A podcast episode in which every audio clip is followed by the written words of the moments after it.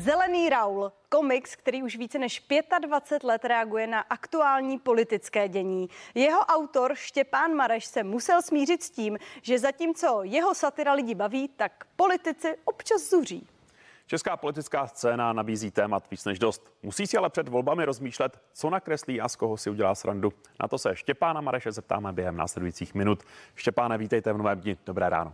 Dobré ráno, dobrý den. Dobré ráno, jsme rádi, že jste dorazil. Byly trošku komplikace, ale jste... Komplikace na silnici. Komplikace na silnici, no doprava v Praze. Doprava v Praze, ano, přesně tak. Úžasná, perfektní. Co jako ty... se Žižkova jedete tak v hodinu a půl, no. A přitom je to kousek. je to pár set metrů. Tak možná máte námět na další komiks. Asi tak. Co je teď u vás v kurzu, teď před volbami? Volby. Jo. Tak, chápu, ale co vás nejvíc inspiruje? No, tak to je napříč všema stranama politickýma, jo. To je uh, od premiéra Babiše až po Miloše Zemana na hradě. To, jako, ty figury jsou nepřehlídnutelné, takže tam je kde brát pořád.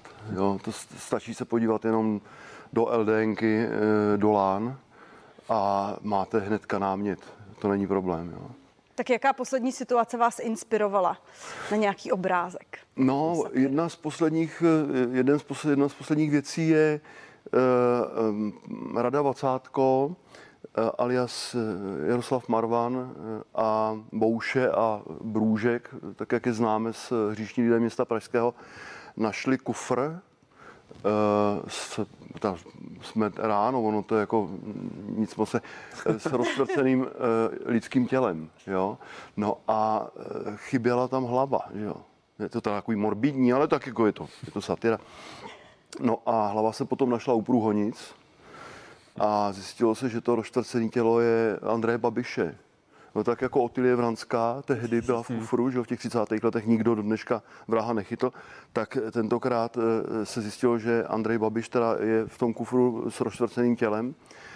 Hlavu našli dál potom a jak jsem říkal, a je to vlastně proto, protože nás bránil do roztrhání těla. Že?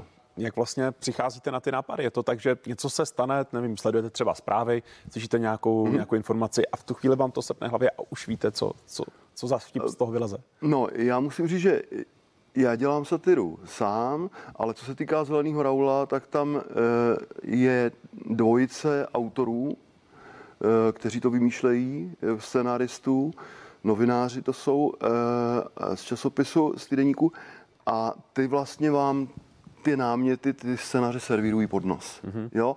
Ale jak to stvárníte, jak to uděláte, jak to nakreslíte, jestli to bude v detailu nebo z nadhledu, nebo jestli tam bude detail Jiřího Paroubka nebo Miloše Zema nebo Andreje Babiše, nebo to bude malá figurka. Prostě ta režie, jakoby takzvaná, ta je na vás, jo, jako na mě teda. Ale samozřejmě, že když mě něco napadne ještě navíc, tak si to tam přidávám do toho já k ním. Jo, jestli mi rozumíte. Scénář dostanu napsaný, ale jako nějaký takový ty takový ty vtipky navíc v druhém plánu, tak to se tam dávám jako sám. A co Andrej Babiš, nekontaktoval vás někdy, jestli si děláte legraci? Několikrát. Jo, co, co, tak počkejte, tak, a co vám tak říká pan premiér? Píp, píp, píp. Radši bychom to vypípali, no. A ale... volá sám? No, teď dlouho ne, ale jako tak eh, jsem tam dřív před lety eh, zavolal a on je to téměř nepublikovat. Vy jste možnost se třeba někdy potkat osobně, něco si vyříkat? Jo, to jsme se potkali taky, no, ale tak jako ne, ne vyloženě primárně kvůli, kvůli zelenému Raulovi, ale jako, že měl zájem o nějakou kresbu nebo něco takového, tak... Tak to, to asi po... nebude tak špatný. Ale Když ne, vás tak žádá oni, o kresbu víte, a pak víte, vám nadává. Oni, poli...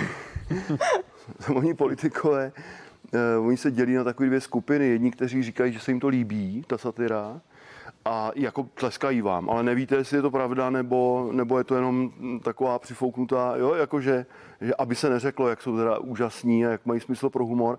A potom je druhá skupina politiků, nebo byla, a ti se teda dokázali rozčilit eh, skrz ledasco, ale teď už poslední dobou to až tak častý není, oni se dávají celkem pozor.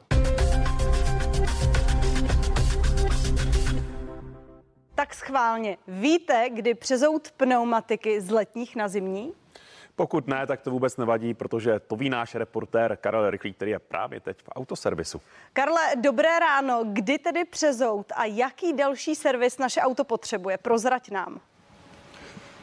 Tak uh, auta potřebují takhle před zimou, samozřejmě, jak bylo řečeno, to nejdůležitější vyměnit pneumatiky, aby jízda po sněhu a námraze byla co možná nejbezpečnější. A proto my jsme tady v jednom renomovaném pneuservisu Konec konců, kam se podíváte, jsou pneumatiky, neklamné znamení, ale já si budu o odborných záležitostech povídat uh, s panem Jíšou, který je spolumajitel tohohle pneuservisu. A víte co, začneme rovnou. Tady je eh, spousta strojů. Já si pamatuju, kdy se na dvoře prostě vzalo mé páčidlo, guma se vyrvala a potom se to zase stejně pracně nasazovalo. Jaká je dneska praxe? Já myslím, že tyto časy už jsou dávno pryč, zejména z toho důvodu, že na mnoha současných autech jsou eh, pneumatiky s, eh, s runfletovou technologií, která umožňuje i nějaký dojezd na píchlé pneumatice. Na tyto pneumatiky je třeba zvlá, dbát zvláštní péči, jelikož eh, zesílený bok zvyšuje Eh, sílu, kterou musíte pneumatiku sundávat a při klasickém ocelovém nářadí při jeho použití může dojít k poškození eh, patky pneumatiky a následně při vyšší rychlosti k roztržení pneumatiky. Hmm. Když se dívám takhle na ty stroje okolo, jako tady je nějaká, upřímně, trošku mi to připomíná myčku na nádobí, protože já znám ty výklopní dveře, vždycky jako vytáhnu, prostě to potom tam talíře uklízím, moje oblíbená činnost.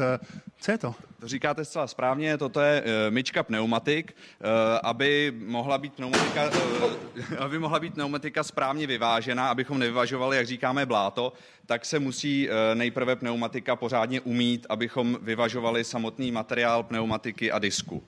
A tohle tady takhle, já to vezmu do ruky, prosím vás, to je něco, s čím ta pneumatika přijela, nebo tohle je uh, jako mycí, mycí prostředek? Uh, ano, toto je, toto je přesně uh, mycí prostředek, který je použit k tomu, aby bylo bláto dobře z pneumatiky odstraněno. Pomáhá to čistícímu procesu uh, toho kola. A když tu pneumatiku máme takhle hezky pěkně jako umytou, krásně, kam, kam ta pneumatika půjde, kam přijde? Mm-hmm. Pneumatika z myčky putuje dál na zouvačku, která buď je zouvačka eh, klasického druhu, eh, kde se zouvají běžná kola, nebo potom eh, jsou speciální zouvačky, kde se zouvají kola právě, jak jsem říkal, s runfletovou technologií s nízkým profilem boku. Kriste. Tak a teď to teda... Tak, takhle přesně, ne? Ne? Teď to otočíte. Kam? Obráceně. Jako takhle? Ano. To není jako hrnec. No, jak jsem říkal, jako hrnec dnem vzhůru. Jo, jo, tak máte, Pardon. Máte mít jako čepice. ne, jako hrnec vzhůru. Tak. Tak. Tak. A já jo, bych... super. Kam se můžu utřít? Uh, tady, moment. Jo. Na utření nejsem připraven. Pojďme se bavit o nějakých věcech, jakože proč je vlastně lepší přijet do pneuservisu a nechat si udělat takhle tu výměnu těch pneumatik. To nebude jenom o tom, jako že dneska už jsou rávky modernější a že bych je mohl poškodit. Pořád ještě jako vidím na vesnicích spoustu ocelových. Mhm. Během sezóny se pneumatika ojíždí.